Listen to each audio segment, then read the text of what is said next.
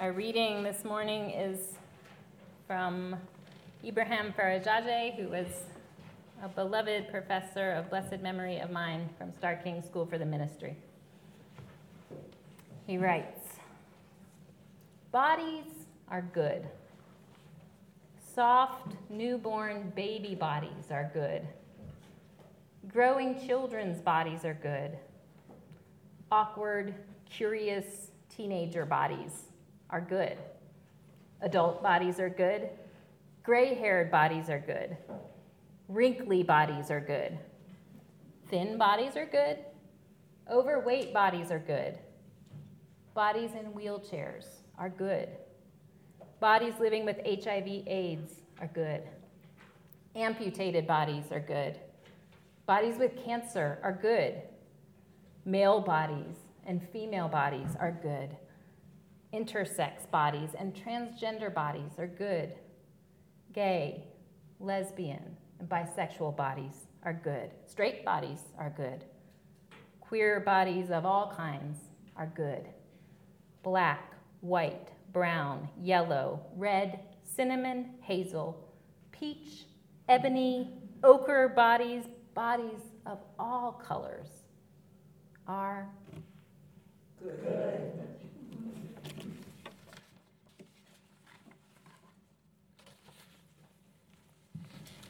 morning. Good morning. I was born and raised in Southern California in the 1970s and 80s. I was raised by two people with a lot going on in their lives. My world was the tail end of the Vietnam War. My world was the rise, decline, and devolution of the sexual revolution in the summer of love. My world was the spoils of war according to Madison Avenue. My world was BJ and the Bear, Pop Tarts, H.R. Pufnstuf, Farrah Fawcett, and the Bee Gees. We were the first generation raised almost entirely from television. My father was tough, a Vietnam vet, amateur boxer, run of the mill tough guy. The boy, me, that shared his name was not. I was gregarious and I was creative, but I was far from aggressive. I was cooperative and far from competitive. Without a word, my father and his Navy buddies gave me a look. It was a look of amusement mixed with pity and repulsion. It was compounded by the television series Lost in Space, where June Lockhart ran into the protective arms of Professor John Robinson, and the effeminate, conniving, and cowardly Dr. Smith could not be trusted. Professor Robinson would take command like a man and leave the pansy Smith in his place. Dirty Harry, Joe Friday, Marshall Dillon, and Professor Robinson, those were men. June Cleaver, Barbara Eden, and Ann-Margret swimming in a pool of pork and beans, those were women. Although I saw through this fallacy from an early age, this mythology wove itself into the fabric of my sexual identity, both haunting and provoking my adolescence and early adulthood. As I grew older, my relationship, not only to others but to myself, was changing. Culture, media, peers, and my own family were having an impact on my development. The impact was not always positive. I was still a child, but I was becoming a cultural casualty in a war on sexual identity fought with weapons of mass conformity. I received no sexual education until high school, and that was merely biology. If you're keeping a chronological scorecard right now, this is when the national news told us of gay cancer. It wasn't long before we saw real men and real women die of HIV/AIDS. I was fortunate to make my way through without disease or violence. For many young people, this is not the case. For many young people, our culture creates both monsters and victims. Our peace and acceptance is an exception, it is not the rule. What would OWL have done for me? OWL would have given me more than a biology lesson. I would have not had to, I would not have to wonder.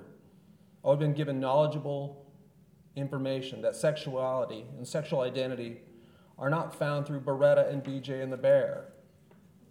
Hollywood stereotypes are no closer to the real world than Hoss and Little Joe were to Fantasy Island. I would have had the opportunity to ask the embarrassing question I could not in school, in a biology class. I would have had the opportunity to ask them anonymously. Yes, we do that. And we answer those questions with facts and our faith in mind.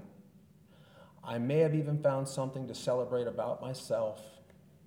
I might have been more sensitive to the needs of others around me and therefore been a better friend. I might have released myself from the bondage of ignorance by knowledge rather than by pure providence. We can begin to separate entertainment from reality. We can make real efforts to create a culture of inclusion. We can empower our children with information. We can reconcile and integrate our faith and our values with our very own identity we can make a commitment to the health, safety, and happiness of our young people and ourselves. We can do this. Thank you.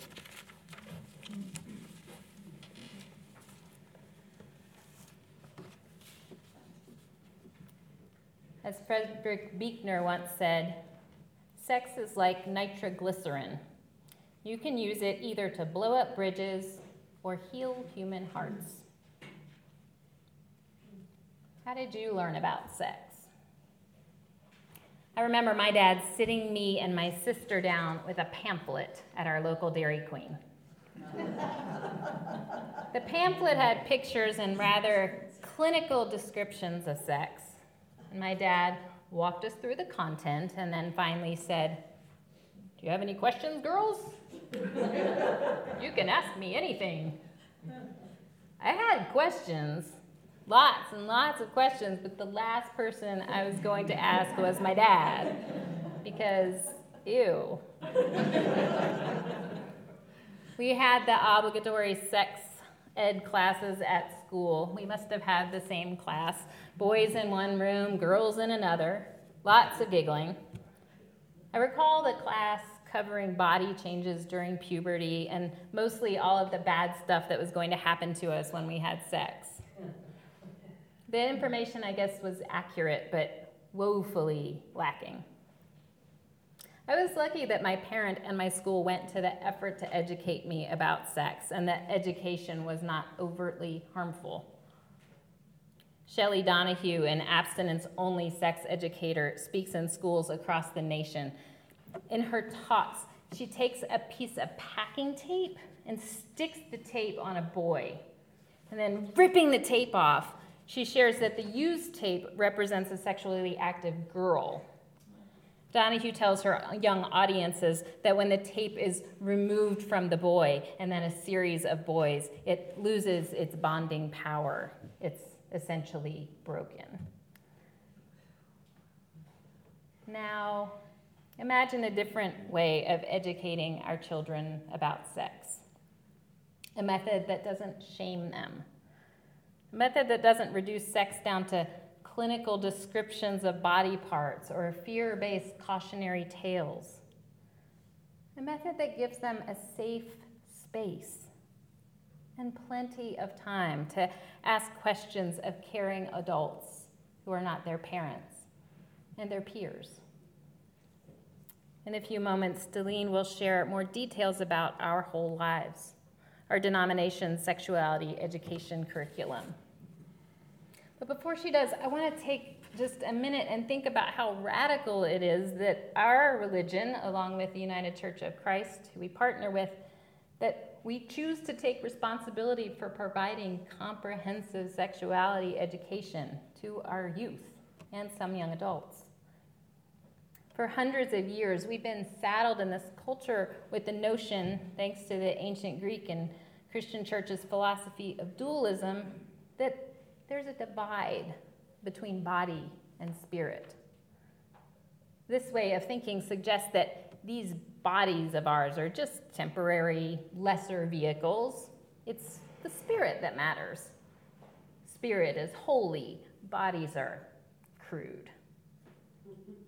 Our approach to comprehensive sexuality education is a vast departure from this tired old message. We communicate a strong holistic message that, as we heard in our reading, simply but profoundly, bodies are good. And healthy, loving touch is good. And consensual sex is good. A delicious gift to enjoy in these human lives of ours.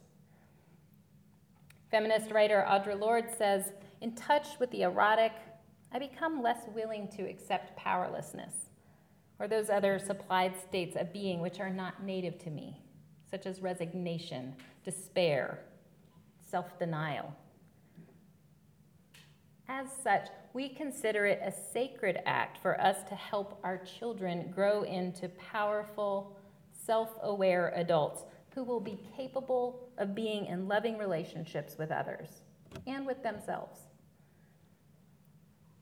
At many UU congregations, high school students share in what they call a bridging service how growing up in the church impacted them and prepared them for life. At one bridging service that I attended, a young woman waxed poetic about the value of her UU religious education, how it inspired her to build her own theology, how it inspired her to want to be a social worker, and then said, and I love that I'm the only one of my friends that learned about masturbation in church. hear, hear.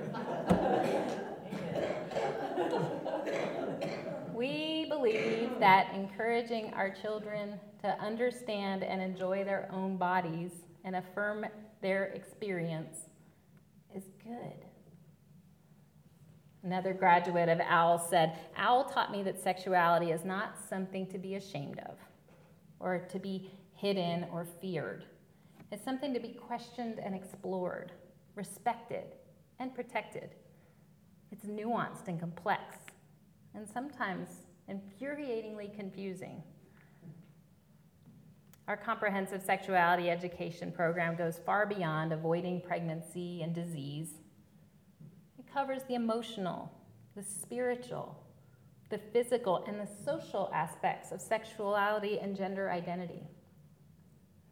So imagine a gay, lesbian, bisexual, or transgender kid going to our church sex education class, and their experience is not only included, it's not only tolerated, but is honored and celebrated. All of our kids hear the message that being heterosexual and being cisgender are two of the ways of experiencing sexual orientation and gender identity. But there are many other ways that are equally valid, that are equally good. Having a kid who doesn't fit into neat gender boxes myself, I can tell you how them being part of OWL has been utterly instrumental in their sense of self acceptance. I am so grateful that John and Deline and others of you have taken an interest in OWL and are willing to devote your time and energy in the months coming forward to make sure that our children here in the Catawba Valley have access to comprehensive sexuality education. Of the many good things that our faith does, I will continue to say that OWL is at the top of the list, and I'm grateful for the opportunity to provide it here.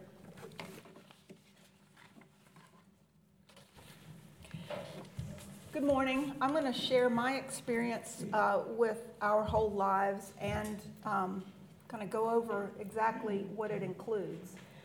Um, my experience with OWL began last fall when Patty, uh, Patricia, asked me to go to the training with John. She wasn't able to make it. And I'm trying to teach myself to learn about the details before I commit. So, um, but I didn't do that at the time, and I said, sure, I'll do it. Uh, I did not realize what a long weekend it was going to be and what it was going to entail. but um, I adjusted. so we went down there. We had a full night after a full day of work on a Friday. Um, everyone there, except for John and I, I believe, had already taught OWL in some sort of um, uh, situation, came from churches that was very familiar. I had no idea what the program was about. The next day, Saturday, was a big full day. That evening, my, the, the person I was staying with, my good friend, um, she had attended the funeral of uh, Doug Robarchek. He's uh, with um, Charlotte Observer. So they were going to have a gathering of his friends at a friend's house. Um, so I went along, had nothing else to do in the evening after the service, after the uh, workshop. Um, explained to somebody why I was there in Charlotte, and they said, "Oh, well, somebody over there was just talking about that program." And I was, I was like, "Well, that's really odd because I don't know anything about it." The next day, when I came home, I was at a political event, and again, somebody said, Well, what have you been doing all weekend? And I explained, and they said, Oh my gosh, are you going to have that? Oh, it's wonderful. Please let, let us know. We've got a population, we've got young kids in this area that would benefit. So I'm like, wow, this really is um, a, a, good program. And again, I know very little about it. Um, so I'm going to tell you what it says from the website because I got so much information that weekend that I could just go on and give you examples of, of some of the hands-on activities and I'd, I'd never get finished. So from the UU website, it says, Our Whole Lives programs provides honest, accurate information about sexuality. It dismantles stereotypes and assumptions and this is what I love it builds self acceptance and self esteem, fosters healthy relationships, improves decision making, and has the potential to save lives. Has the potential to save lives. I get chills every time I, I see that. We know people that are no longer with us because they didn't have OWL. OWL is a comprehensive lifespan sexuality education curricula for uh, use in both secular settings and faith communities. Interactive workshops and lessons engage participants while step by step instruction for program planners and facilitators help ensure success. This is very important step by step instructions. It's not your opinion or your lifestyle. There's a curriculum that we just follow, and it makes it um, easier. I hate to say easier, but you're not putting your own personal beliefs. It's in the curriculum. And believe me, I had a, um, a difficult uh, lesson last year, and um, we, we brought up same sex marriage, and it was with some of the younger kids. And I said, I don't know how I'm going to do this. But what I did is I just memorized that paragraph I read it, and the two kids there said, Yeah, okay. Yeah, oh, they do that? Oh, okay. And that, and then we moved on. So it wasn't a big, powerful, uh, drop in a cinder block moment kind of thing. Um, so the program helps young people make informed and responsible decisions about their sexual health and behavior. It's a holistic approach. It's not just the mechanics and the biology, because it's our whole lives, guys. Our whole lives provides accurate, developmentally appropriate orientation and information about a range of topics, including relationships, gender identity, sexual orientation, sexual health, and cultural influence on sexuality. The program continues from uh, K to older adults. They've just started uh, one over for over 50 year old folks. The um, fourth through sixth grade program, which is what we were involved in for the weekend, it includes 10 75 minute sessions. Yes, that's a long time.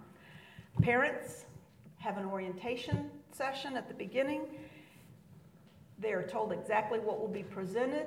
There's a discussion about uh, what they want to have presented. Um, one of our role plays was uh, dealing with the younger groups and how much to include.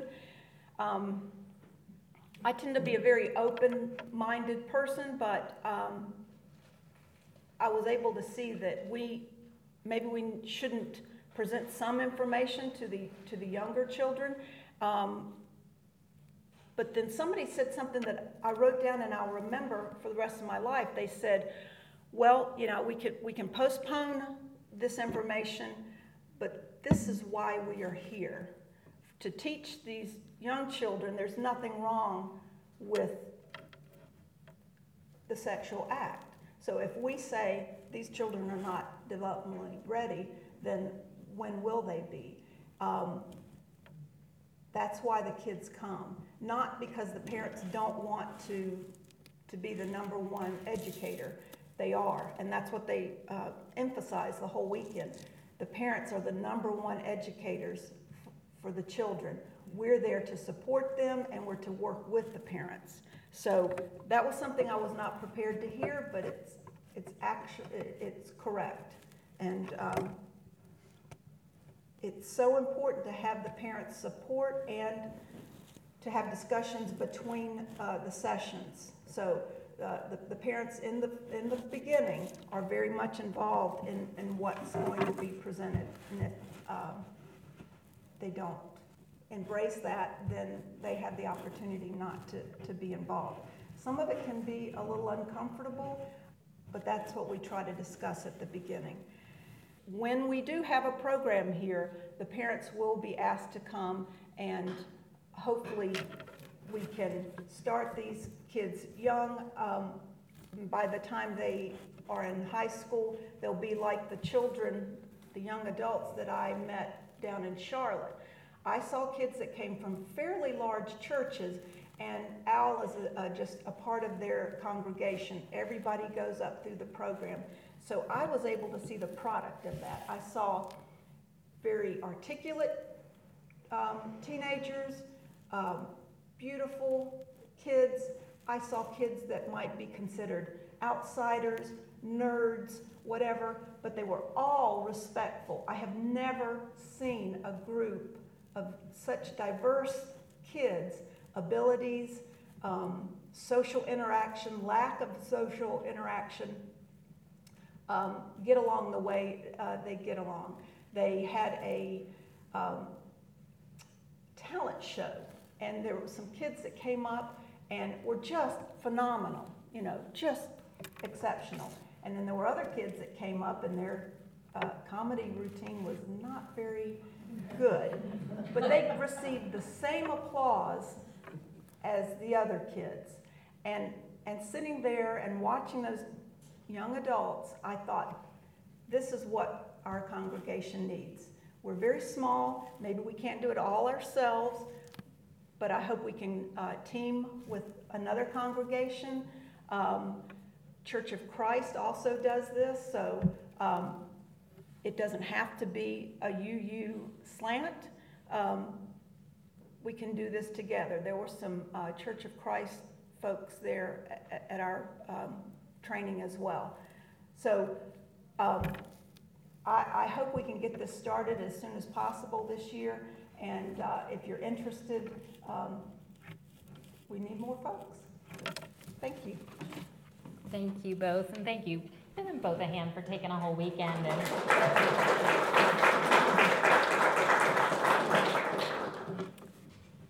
So we expect that this will launch hopefully in the fall. Um, it is likely that we will do younger ages here and hopefully fan the flames and start talking it up in town. And we're also in discussion with the Boone UU congregation, who's been doing this for years and years and years. Um, and so there's some possibility that they will actually host two weekend retreats so that we can send our bigger kids up to them for a couple weekends and work with them collaboratively so that we can um, make sure that our middle schoolers and high schoolers get that education. So stay tuned for details. And as Celine said, we could use a point person, coordinator type person who is willing to kind of be the glue. We've got a couple great teachers, but if you are interested in promoting this um, and kind of being the behind the scenes person who can help us get this launched, uh, that would be wonderful. John suggested this song, so it's for you.